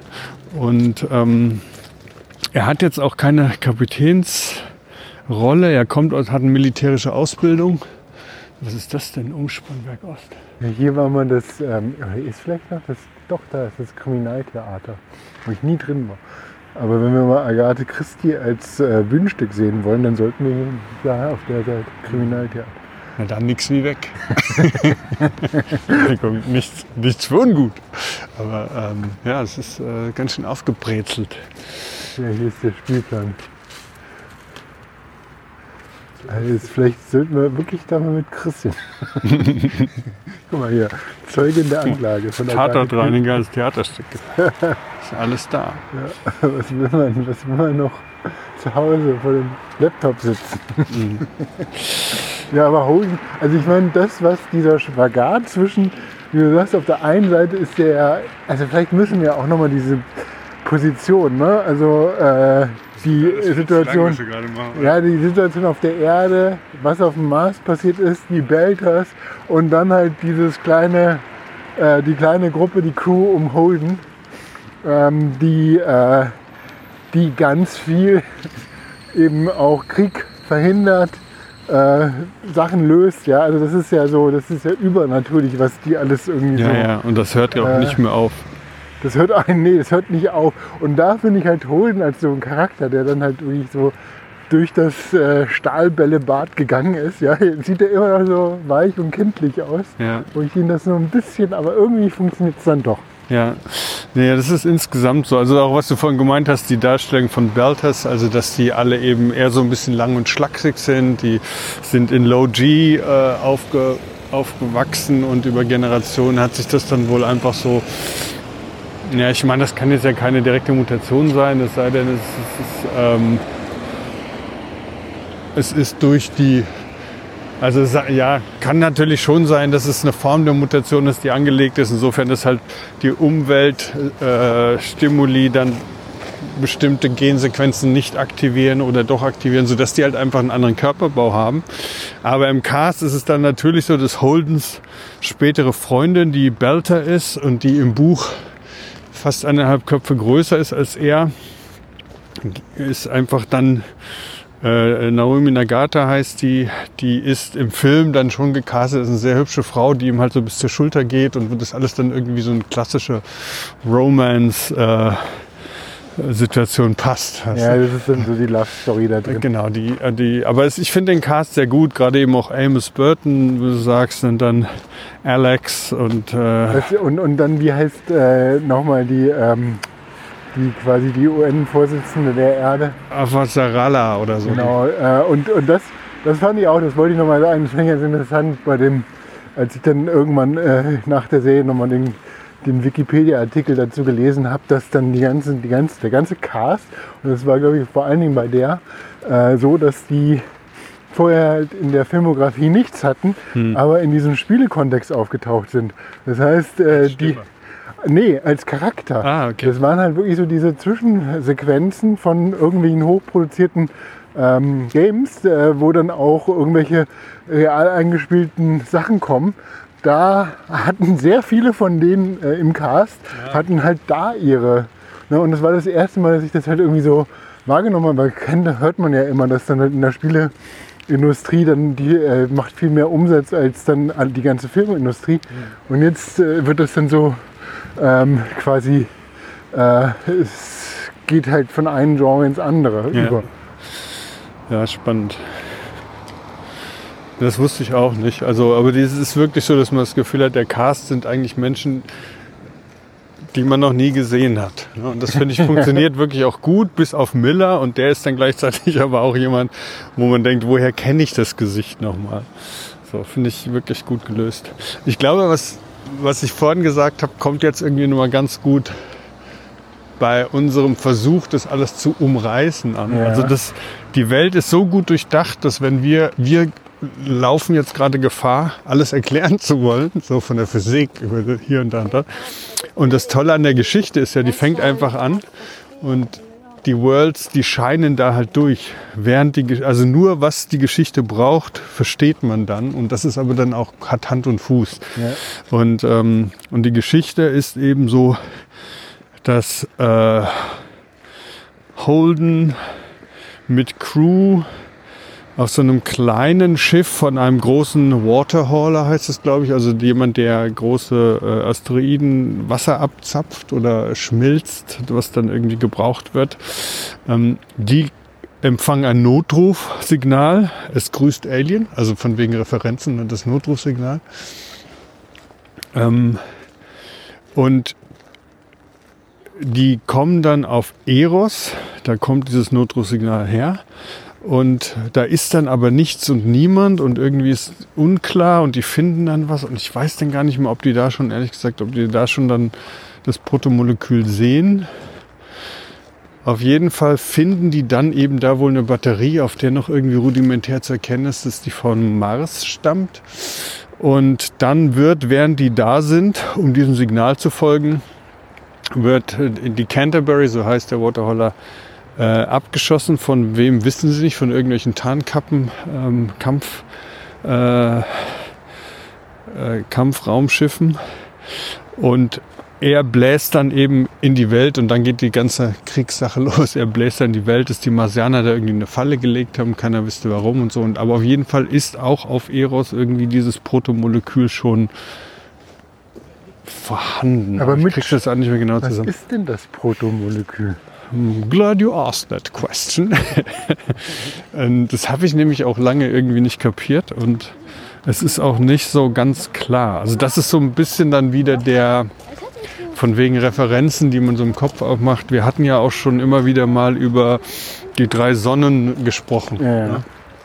Und da gibt es ja auch ähnliches Worldbuilding, wo, die, wo eine der Sachen ist, dass ein multidimensional gefaltetes äh, Molekül oder so, das kommt dann irgendwie in die Erde, entfaltet sich und umspannt dann die ganze Erde und kann die ganze Kommunikation erfassen oder so. Ne? Also diese, diese Idee, dass wir in dieser, und das ist dann ganz wichtig eben für The Expanse, in der newtonischen Welt, in der das alles passiert, da dringt jetzt etwas ein, was nicht mehr nach den gleichen Gesetzen läuft. Ne? Und das finde ich ist ein super Kniff in dem, äh, in dem äh, ganzen Setup, dass die eine glaubhafte Welt, die zwar, also eine Science-Fiction-Welt, mit der wir uns aber verbinden können, erschaffen. Und da dringt jetzt aber was ein, was wir nur erahnen können, aber trotzdem glauben. Ja. Ja, aber wir checken es nicht wirklich. Das Protomolekül, das ist wohl, wie sich dann später rausstellt, ich glaube auf Phoebe, Phoebe, ähm, wie, wie spricht man das? Glaube ich, auch ein Jupitermond. Ne? Ja, ist ein Jupitermond. Da wurde das gefunden und wie sich dann später herausstellt, beziehungsweise vermutet wurde als Waffe, da ist dann auch die Referenz 2001. Ne? Also die finden dann auf 2001 ja diesen Quader und wissen nicht, woher der kommt. Und später stellt sich dann heraus, dass auf einmal ganz viele von diesen Quadern im Jupiter entstehen, in diesem Auge im Jupiter. Aber warum, weiß ich auch nicht mehr. Aber es ist quasi etwas aus der Vergangenheit. Es ist ur, ur, ur, uralt und trotzdem technologisch unglaublich stark weiterentwickelt. Und das hat so etwas, äh, wird dann so beschrieben in diesen Fan-Wikis als so eine Art Phage, also ein Virus, der nur Bakterien befällt und kein als Wirt. Und also in diesem Protomolekül sind ganz viele Möglichkeiten angelegt. Andere, äh, also erstens bezieht es seine Energie aus Radioaktivität. Und das Zweite ist aber, dass es in der Lage ist, die umgebenden, ähm, also die Dinge, die, mit denen es in Kontakt gerät, umzubauen und, und für sich nutzbar zu machen. Das gilt eben auch für Lebewesen. Das heißt, es befällt Lebewesen, es tötet sie letztendlich. Es hat sogar auch virenähnlich dann so eine Form, sich weiter zu verpflanzen. Das heißt, auf diesem, in dem ersten Buch, wo das noch recht unelegant und zombiehaft erklärt ist, ist dann, ähm, ich glaube, Eros ist das sogar äh, befallen und dann, dann werden zuerst eben Leute in Räume getrieben, in denen diese, äh, also fürchterliche Szenen werden da so reingetrieben, wo man weiß, dass da die Protomoleküle drin sind und dann, äh, dann kotzen die alle und stecken sich alle gegenseitig an. Also es ist irgendwie ganz ekelhaft und kommt dann dazu, dass das Protomolekül ja, und das Protomolekül baut dann aber die Körper auch noch um, so dass dann manchmal Adams Family ähnlich so eine Hand alleine läuft oder auf einmal irgendein Körper fünf Arme hat. So. Also das Protomolekül hat da jetzt weder Skrupel ähm, noch ästhetischen Feinsinn. es nimmt halt Ja, einfach gut, aber was es hat eine hohe Mutationsrate ne? und kann, kann dann eben auch zu diesen Super Warriors äh, geführt werden. Ja, und diese Super Warriors, die sind dann aber eben schon Experiment. Das ist sozusagen eine Die, die Absplitterung. Domestizierung des Protomoleküls. Das, ne? Es wird versucht, das natürlich gleich militärisch nutzbar zu machen. Und das, was man da ganz am Anfang findet, ist schon äh, eine Folge davon. Und ähm, Mao heißt sie, glaube ich. Das ist die eine Tochter von einem Industriemagnaten, der äh, dem sozusagen alles gehört, ähm, der ähm, dann auch da rein investiert hat. Und die, wie sich das dann eben gehört für solche Charaktere in solchen Romanen, mh, die will ihr eigenes Ding machen, verlässt die Familie, haut ab, schließt sich den Belters an, der Revolution, hat Razorback, das ist ihr ultraschnelles Renn, Rennboot, eigentlich so ein Renn Schnellboot, ähm, mit dem sie durchs Universum schießen kann, also durch die Sonnen, Soll heißt das, äh, unser Sonnensystem im Buch. Und die ist befallen. Und die, da gibt es dann auch später so Einträge, die Miller findet. Miller verliebt sich so ein bisschen in sie, während er das alles recherchiert. Er wird damit beauftragt, darüber was rauszufinden und findet dann eben so Tagebuch, Logbucheinträge, wo sie erklärt, wie sie gefangen wurde. Sie wusste nicht genau, was da gemacht wurde. Da war sie dann wohl eben auch schon irgendwie von dem Protomolekül befallen und es war das Experiment eben, das so gezielt einzusetzen, um die ganze Stärke ja, und Skrupellosigkeit, also diese Sache, diese unglaubliche Energie, die da angelegt ist, die eben nicht aus unserem Energieverständnis, sondern eben aus irgendeinem Quantending herauskommt, die mit Menschen so zu verbinden, um dann super Soldaten und Soldatinnen zu bauen. Und es ist, ähm, ja, und es ist so, dass äh, nach und nach die einzelnen äh, Parteien in diesem Universum, also wir haben auch die Erde auf der einen Seite, Mars. Mars ist so ein bisschen so die chinesische Bevölkerung, würde ich mal sagen, so, aber äh, so von der Disziplin her, so ein Auto, Auto, äh, Autokratenstaat. Und die Berthas auf der dritten Seite und dann gibt es halt so irgendwie noch so Dinge, äh, Sachen, die dann hin und her. Aber die Einzelnen kriegen dieses Protomolekül und es fängt so eine Aufrüstung an. Ne? Das ist quasi wie die Atombombe. Ne? Ja, ja. Und dann die Belters kriegen es dann auch zuletzt. Und das ist halt so ein unglaubliches Politikum. Ne? Dann, also dann kommt halt neben diesem ganzen Sci-Fi und neben dieser ganzen Fantastik hat der Film aber so eine starke politische Komponente, wie es halt auch bei äh, das Lied von Feuer und Eis, also Game of Mhm. Thrones, so stark äh, gemacht wurde. Ne? Mhm, Ja. ja, es ist nicht unähnlich dem, dass dann zum Beispiel der Drache auch infiziert wird und dann zu so einem äh, blauen, blauäugigen Drachen wird. Ne? Also irgendwie ist es gar nicht unähnlich. Das stimmt. Ähm, So, wir sind jetzt hier in der Richard-Sorge-Straße. Das heißt, äh, jetzt sind wir hier in der Nähe von dem Kino, ne? Tilsiter. ja, ich habe jetzt gar nicht mehr mir selber, ich habe mir, doch, ich habe mir selber zugehört und gar nicht mehr geguckt, wo wir lang gelaufen sind. Ach doch, da Äh, hinten ist es. Hier, hier, hier auf der linken Seite, wenn wir ein bisschen hochlaufen, da kommt das Kino. Gut, dann gehen wir da mal kurz hin und eventuell machen wir da eine kurze Pause. Mal schauen. Und gucken mal auf die Uhr, wie viel Zeit haben wir denn schon? Na, es ist jetzt, äh, es ist jetzt schon über. Ich meine, die Frage ist, Wo wollen wir hin willst du damit? noch erzählen? Genau. Also, Dann ist es fertig. Ich denke, was, was, also vielleicht ist die essentielle Frage, ähm, warum würde man das, nachdem wir jetzt so alles Mögliche versucht haben, begeisternd zu erzählen, warum würde man dieses Buch, ohne dass wir jetzt irgendeinen Charakter so genau beschrieben haben, warum würde man das Buch oder den Film irgendjemand empfehlen? Was begeistert dich daran? ähm, ich habe das Buch nicht gelesen. Oder die Bücher, ja.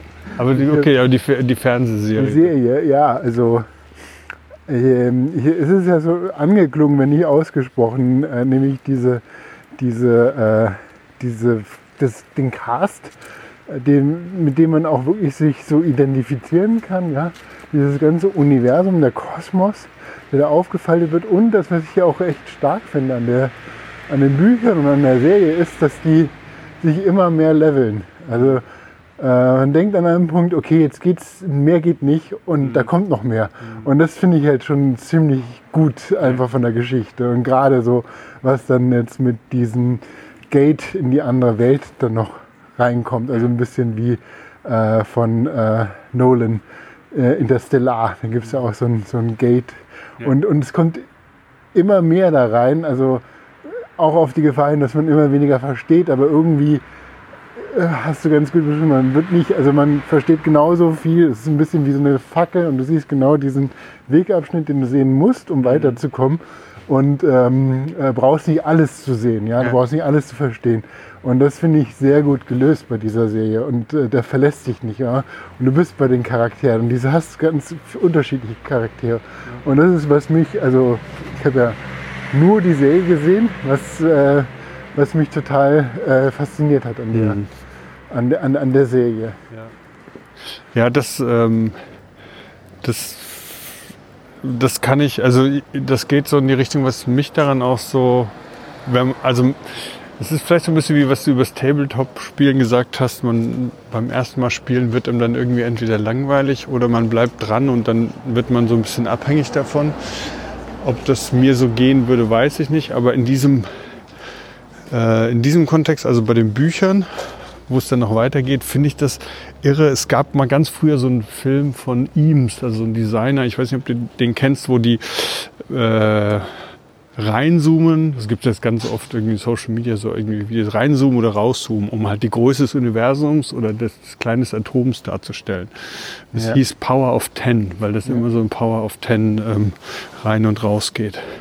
Und so finde ich, ist das bei denen auch. Das Protomolekül ist am Anfang irgendwie nur so was Zombie-mäßiges oder kann dann Menschen so aggressiv und mächtig machen, wie er Aber dann passiert es dann auf einmal, dass dieses Protomolekül mit Eros zusammen äh, auf die Erde fliegen will. Und dann wird klar, dass es halt nicht in unserer Energie Denke existieren kann, weil es halt eben so den den Eros-Asteroiden äh, so hin und her schieben kann, wie das einfach nicht möglich wäre. Es wäre einfach nicht möglich, mit irgendwelchen Mitteln das so schnell zu tun. Und er weicht die Raketen aus, als wäre das quasi so ein Weiden, Weidenhalm im Wind. Stürzt dann auf die Venus und baut dann in der Venus so ein bisschen was wie bei, ähm, weißt du, so diese, wie hieß nochmal der Film mit dem, ähm, äh, Watchman. Watchman. Genau, Watchman. Du weißt genau, was ich meine. Ne? Wird dann so gebaut. Dr. heißt, Manhattan. Dr. Manhattan. Und der baut dann irgendwie auf der Venus Protomolekül von sich aus irgendwie so Kristallsachen und, und, und, ähm, und während dieser Eros mit immer schneller werdender Geschwindigkeit auf die Erde zurast, äh, steht oder sitzt, ist ja auch im Film so, sitzt dann äh, Miller, Detektiv, auf diesem Asteroiden auf dem Stuhl, ohne Sauerstoff, kann trotzdem atmen, raucht eine Zigarette und so weiter. Und, ähm, und diese, und diese Skalierung, es geht immer weiter, also ja. wird immer größer, es wird immer größer. Das Protomolekül stellt sich dann halt heraus. Ich glaube, im dritten Buch, Ende des zweiten Buchs verlässt es auf einmal die Venus.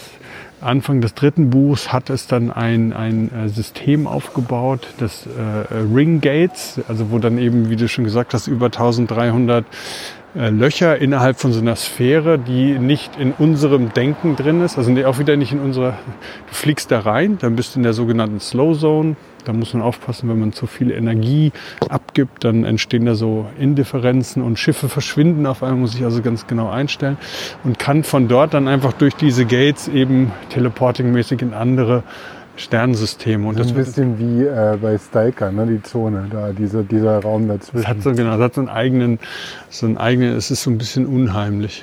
Wollen wir noch einmal im Block gehen oder weitergehen oder hier ja, einkehren? Ähm, wir sind jetzt bei Tilsiter. Ich, ich, weil ich wäre jetzt fast fertig. Ja, dann lass uns doch hier, äh, dann lass uns das nochmal. Also ich hätte noch einen Punkt und das ist, glaube ich, auch dieses. Nee, nee, ich mache jetzt kurz fertig, weil ich möchte diese Story Arc, weil die große Story Arc fürs Protomolekül, das wir nie wirklich erfahren, ist halt, wir lernen am Anfang, dass es irgendwie eigene Energie hat, aber es wächst dann. Ja. Es wird dann auf einmal dieses Gate-System in andere Systeme auf diesen anderen Planeten, in anderen äh, Systemen mit anderen Sonnen, wo es eine ganz andere Biologie gibt, wo es dazu führt, dass wenn du von den Mücken gestochen wirst, fallen die Mücken tot runter, weil deine Aminosäureketten für die Gift sind, was auch dazu führt, dass die Erdmenschen, die es kolonisieren wollen, immer Erde mitbringen müssen, eigene Früchte, um überhaupt leben zu können. Manche mehr, manche weniger. Also das wird halt dann alles in diesen Welten auf einmal werden so riesige Artefakte, die in unserem Sollsystem nicht sind, gefunden und die haben dann Terraforming-mäßig gemacht, wo die dann ganze Planeten, also wo dann wirklich so künstliche Monde um Planeten, also so riesig. Du merkst halt so, ey krass, diese, diese, diese Existenzen, die, die Gate Builders heißen die, glaube ich, die, äh, die konnten das, die sind aber weg. Warum sind die weg? Ja, also, und die haben auf Phoebe eben so ein Protomolekül, das sollte in diesem System was passieren, dann wird es sofort quasi platt gemacht. Ja. Und dann kommt eben in einem Buch auf einmal diese zweite Ebene raus, so von wegen, ja, diese Gate Builders, da gab es dann noch andere, die haben die platt gemacht. Ja. Und dann entsteht wirklich so, so, ein, also du hast dann quasi so ein Battle, der dann schon so äh, griechische Mythologie oder Mama und Papa, weißt du, so über dir so zwei Urmächte, die schon lange tot sind, aber die schon alles irgendwie konnten, die ähm, sich dann, also die Gatebuilders waren halt die mächtigsten, aber dann gab es die, die die ja umgebracht haben. Ja. Ne? Und ähm, und dafür haben wir aber nur Artefakte, die halt äh, Millionen oder Milliarden von Jahren, keine Ahnung, ja, die einfach so alt sind, dass wir, wir haben keine Schriften von denen und trotzdem gibt es immer wieder auch Momente, wo diese uralt Artefakte dann auf einmal angeschaltet werden. Ja? Und das aber zum Beispiel auch in einem Buch oder in der einen Serie, wo Miller taucht dann wieder auf als Vision von Holden. Holden sieht Miller. Ja? Ja. Aber er sieht Miller immer nur, wenn er alleine ist. Und das ist halt wie eine Vision, aber es ist echt. Und Miller kann auch nichts anfassen. Aber ja. es ist alles irgendwie sinnhaft. Und Holden macht dann so mit. Aber Miller, wie sich irgendwie rausstellt, ist eigentlich vom Protomolekül irgendwie so hergestellt anhand dessen, was das Protomolekül in Holden äh, von dem herstellen kann. So ein bisschen wie bei Contact, ne? In Contact, wo die ja, so rausgerendert wo die, von den letzten. Ja, wo die ihren Vater trifft, ne, als Alien, ne? weil sie mit dem irgendwie reden kann. Ne? Und, das, und so wird das dann hergestellt und Holden wird dann die Puppe der diese ganzen Artefakte anschaltet. Ja, und dadurch aber auch fast alles irgendwie. Also das ist wieder so seine blauäugige. Miller äh, Holden sagt, kann ich dir vertrauen? Miller sagt, natürlich kannst du mir vertrauen. Wir kennen es doch schon ewig. Okay, dann drücke ich da drauf, drück drauf und dann wird alles überflutet oder so. Das ist irgendwie ein bisschen absurd und trotzdem mag man Holden. So, ne? ja. Und dann sind diese Artefakte da und es geht dann irgendwie immer weiter und dann ist es in den letzten Büchern sogar so weit, dass die dieser Kampf zwischen diesen beiden Entitäten dann irgendwie so spürbar wird. Ne? Zum Beispiel gibt es dann, ähm, gibt's dann eben, äh, haben die äh, Gate Builders haben auch in manchen Systemen so Dinge gebaut, wie zum Beispiel in einem, das wird dann so erforscht, in einem ist halt nichts außer einem Neutronenstern. Ja, so der Neutronenstern ist quasi von nichts umgeben. Da ist nichts, das Vakuum, hartes Vakuum, das so hart geht gar nicht. Ja? Und wie die es überhaupt alles weghalten. Crazy Technology. Ja? Und während die da drin sind, überlegen die sich, hm, was könnte das sein? Ja, egal, wissen wir nicht. Wir haben alles gemessen, jetzt fliegen wir zum nächsten. Die wollen halt eben alle Systeme untersuchen, in denen kein Leben möglich ist. So. Und in dem Moment ist aber so, dass die Bösen in diesem Buch, brauchen wir gar nicht genau reingehen, irgendwelche Menschen, die haben sich dann überlegt, wenn so ein Schiff verschwindet, dann, ähm, dann müssen wir jetzt diese Entitäten dahinter bestrafen, um herauszufinden, ob dann sich deren Verhalten ändert oder nicht. Wenn nicht, dann ist es reine Mechanik. Wenn sich das Verhalten verändert, dann ist da noch irgendwie Leben auf der anderen Seite. Und dann, als die dieses System gefunden haben, Neutronenstern, schicken die dann einfach so ein, ähm, so ein äh, Raumschiff mit Antimaterie, in der Geschwindigkeit durch den Ring, dass es zu schnell ist und dann wird es quasi verschluckt. Das hat man ja früher schon rausgefunden. Wird verschluckt und dann läuft der Zeitzünder und dann explodiert irgendwann, keiner weiß wo, diese Antimaterie. Und während die das noch beobachten, verschwindet das Schiff, dann ist es irgendwie kurz weg, die wollen halt dann Richtung Gate fliegen und auf einmal merken die dann, dass halt in dem Raum um sie drum herum auf einmal Materie entsteht. Ja, und das ist halt wirklich so ein Quantenthema. Aus dem Raum, aus dem Nichts entsteht so Materie und überlege ich, hm, was könnte es sein? Wozu ist das gut? Ist es jetzt nur hier oder ist es jetzt auf einmal im Ganzen? Eben war ja noch gar nichts da.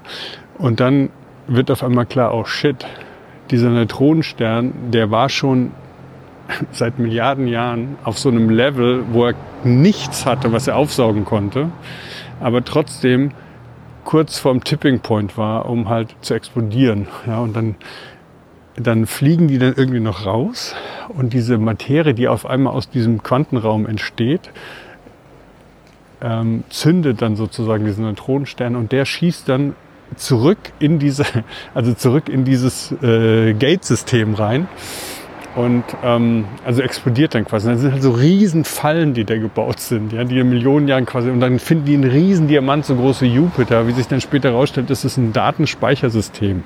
Also Langzeitdaten in Diamantstrukturen speichern. So. Also das ist, findest du dann alles und, und das ging halt ursprünglich los mit diesem einen äh, bisschen Protomolekül auf dem einen Planeten. Und dann zieht sich aber die Story Arc von den Charakteren, aber eben auch von dem, was man sich alles weiterdenken kann mit dem Protomolekül. Die zieht sich halt so durch die Serie durch und die wird dann eben auch immer noch eins größer. Und dann geht es jetzt nicht mehr um die Charaktere selbst. Also wir haben ganz wenig jetzt nur über die Menschen gesprochen. Mhm. Das Story Development ist aber natürlich auch total spannend. Ja. Aber allein diese Welt verändert sich im Hintergrund immer weiter, immer weiter. Und hat dann eben diese geniale Balance, finde ich, ähm, dass das alles im Glaubhaften bleibt. Das bleibt glaubhaft, weil wir am Anfang mit einer zukünftigen Welt in Berührung kamen, die wir gut verstehen können. So könnte das ja sein, ja, dass da irgendwie im Asteroid Belt und so weiter. und dann im zweiten Schritt dahinter eine Welt, die in einer Physik ist, die für uns irgendwie so gerade so ein bisschen, also Oppenheimer und so, ne? also diese Quantenwelt und dann entsteht halt auf einmal Materie als Energie und das muss ja keiner kapieren, aber man kann man kann es auch noch glauben. Und die haben das total gut hingekriegt, finde ich, dass man das alles irgendwie so glauben kann. Und dann geht's im vorletzten Buch geht's dann auch wirklich noch in diese Form von was wir Penrose, ne, diese, diese ähm, eine Folge, die wir auch schon hatten, wo es um diese äh, Panpsychic, also Consciousness ist quasi im Universum angelegt. Ne? Und wir sind eben einfach nur, wir sind auch conscious, aber das ist ja dieses Bild, dass das alles miteinander verbunden ist. Und das kommt dann da auch noch so irgendwie rein. Und dass diese Ringbilder ausgelöscht wurden von den anderen, über dieses Feld, was Consciousness heißt. Ja, die waren einfach sehr sensibel, wenn das, das, dieses Consciousness konnte quasi beeinflusst werden und dann starben die alle. Aber die Menschen sind halt nicht so conscious, dass das sind wieder gleichzeitig resistenter. Es gibt immer wieder aber scheinbar Versuche von dieser großen Macht, die die Geldbilders umgebracht hat, uns jetzt auch umzubringen, weil die dann zeitgleich, also Lichtgeschwindigkeit ist auch kein Thema mehr, zeitgleich Momente herstellen, in denen das Bewusstsein oder Consciousness, Gewahrsein so ähm, sich verändert. Ja? Sich die Materie verändert, aber auch das Gewahrsein verändert, ja? wo alle wie auf einmal in so einem, in so einem, so einem 2001-Traum sind, ne? wo der zum Schluss im Film halt durch diese Dinger fliegt und dann sehen sie das Universum, verstehen alles, ein bisschen wie so Trippy. Ne?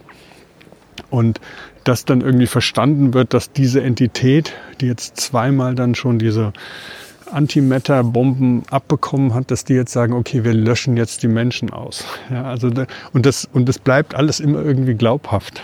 Und das fand ich irgendwie gerade bei dem so spannend, halt diese beiden diese beiden Konzepte von Physik, ne, die ja beide irgendwie wahrhaftig sind und miteinander zu ver verbinden. Die eine können wir intuitiv fühlen, die andere können wir uns kognitiv irgendwie zulassen und dann dahinter aber auch noch diese diese diese Pan-Psychic-Konzept von hinter allem so buddhistisch, ne? hinter allem ist das Bewusstsein so. Und das fand ich irgendwie ähm, in dieser Story Arc von den Büchern so ganz. Also ich meine, was du jetzt erzählt hast, muss ich sagen, also das habe ich jetzt in dem in der Serie überhaupt nicht so gesehen. Weil die ja da auch aufhört. Die, ja, also das, was er jetzt da beschrieben hat, und das ist halt irgendwie so, okay, krass, weil das ist so ein Teil, der ist ja total meta und metaphysisch, ja, ja. der ist ja so und äh, der ist angelegt, ja, teilweise in dieser Form. Hm. Ja. Gleichzeitig ist der aber auch so pure Action-Storylines, hm. die da erzählt werden. Ne? Hm. Und deswegen macht es ja auch die Serie so unterhaltsam, weil als Amos dann halt die eine Frau aus dem Gefängnis holt, hm. ja, während dann gleichzeitig da irgendwie so ein, äh, so ein Krieg los, an, anfängt loszugehen. Ja, und er dann halt äh, dann in diesem Gefängnis mit allen möglichen äh, Supercharakteren da äh, aufeinander trifft und er muss sich da befreien und muss dann halt diese, also es ist halt wirklich so, da gibt es ganz viele solche Storylines, die dann halt so pure Action sind und die auch total Spaß machen. Du freust dich dann immer auf bestimmte Storylines. Oder wie die ganzen Belters dann äh, auch sich gegenseitig dann aufreiben im Kampf.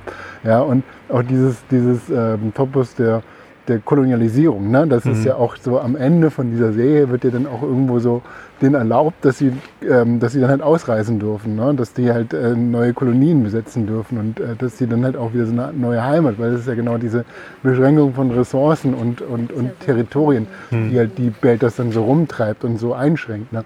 Und das werden, es werden so viele, so viele verschiedene Sachen erzählt. Mhm. Ja, und diese ganze, die du jetzt immer draufpackst, die, das ist ja nochmal so mindblowing, die habe ich jetzt überhaupt gar nicht so gesehen. Ja? ja, die passiert aber auch dann wirklich erst nach dem sechsten Buch okay. in der Größe, da wird das hochskaliert. Davor ist es also die letzten beiden äh, Staffeln und Bücher, die verfilmt wurden, sind eben auch die, wo dann die Belters äh, so eine sehr aggressive ähm, Abspaltung, die halt versucht, nämlich die Erde zu vernichten und dieses äh, The Moon is a Harsh Mistress mäßig halt diese Bomben runterwirft.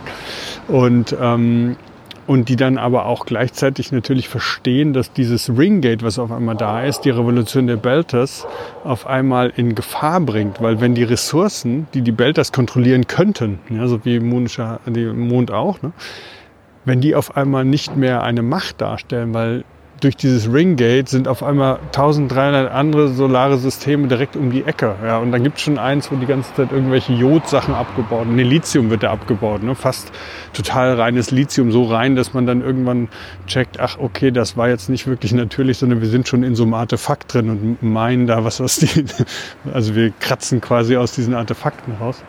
Und da wird es dann auch so spannend. Ne? Also die Politik und die dahinter steht, ist halt, dass die Belters dann halt wieder abgehängt werden. Ja, die werden ja, halt ja. wieder abgehängt, weil dann eben doch die Erde und der Mars da durchgehen und die können mit höheren Schwerkräften reingehen. Also diese, das heißt auch immer ähm, Gravity Well. Ne? Also wenn du Gravity Well auf den Planeten runtergehst, irgendwann nimmt halt die Schwerkraft zu und dann können die Belters nicht mehr mithalten.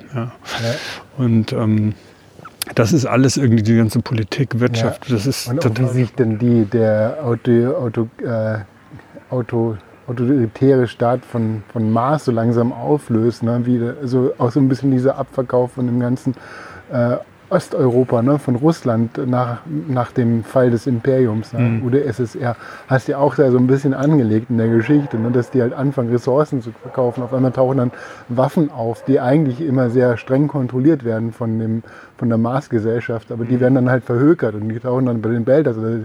diese Terroristen, diese Abspaltung von den Belters, die dann halt die Erde bombardieren, ja, die kriegen dann halt auch auf einmal so Zugänge zu Waffen. Also es ist halt so ja, das verzweigt. Ist toll, ja. ist toll erzählt. Und halt eben die Charaktere sind auch sehr glaubhaft und spannend und, und auch eben immer in ihre, nicht nur Gesellschaft, sondern auch in ihre Physik eingebettet. Das ja. ist auch immer sehr gut erzählt, finde ich. Im Buch noch mehr als im Film, weil halt diese, diese Schwerkraft dann doch nicht so gut, finde ich, immer dargestellt ist, aber es ist auch trotzdem sehr spannend. Ja. ja. Ist lustig, wir sind jetzt so ein bisschen wie wie, wie man früher so auf dem Schulhof stand und irgendeine Fernsehserie vom Samstag, irgendeinen Film noch mal so besprochen hat. Und weißt du noch, wie der dann? Und dann ist das Auto, da ist die Bombe losgegangen und hier. Oder so Wetten das. Ja, genau. Ja Damals war es Wetten das oder James Bond. Aber heute ist es eigentlich Podcast. Äh, ihr könnt das Ganze auch, die ganzen Informationen auf eigentlich-podcast.de nachhören, nachlesen. Äh, Mitch hat ja auch viele Links angekündigt, die er da droppen wird. Und ja, äh, das würde ich jetzt mal so das Ende einläuten. Ja. Sei denn, du hast noch was hinzuzufügen. Danke, Mitch. Also das ist nochmal so für mich eine ganz neue Dimension bei The Expanse, die du jetzt nochmal so aufgefaltet hast, ja, die ich jetzt noch nicht so gesehen habe. Ähm, das äh, war ich überlege, ob ich das jetzt nochmal anfange, nee, zu lesen nicht, aber zu gucken.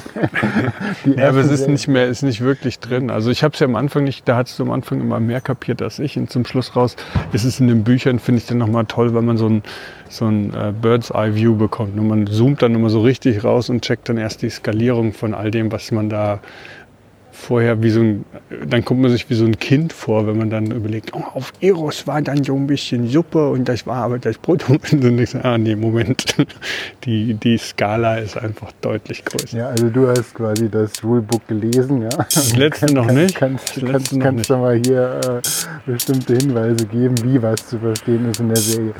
Ja, das war's soweit von uns. Vielen Dank fürs Zuhören und äh, bis bald. Macht's gut. Tschüss. Tschüss. War das jetzt ein bisschen zu schnell rausgedrückt? Nee, ist ja super.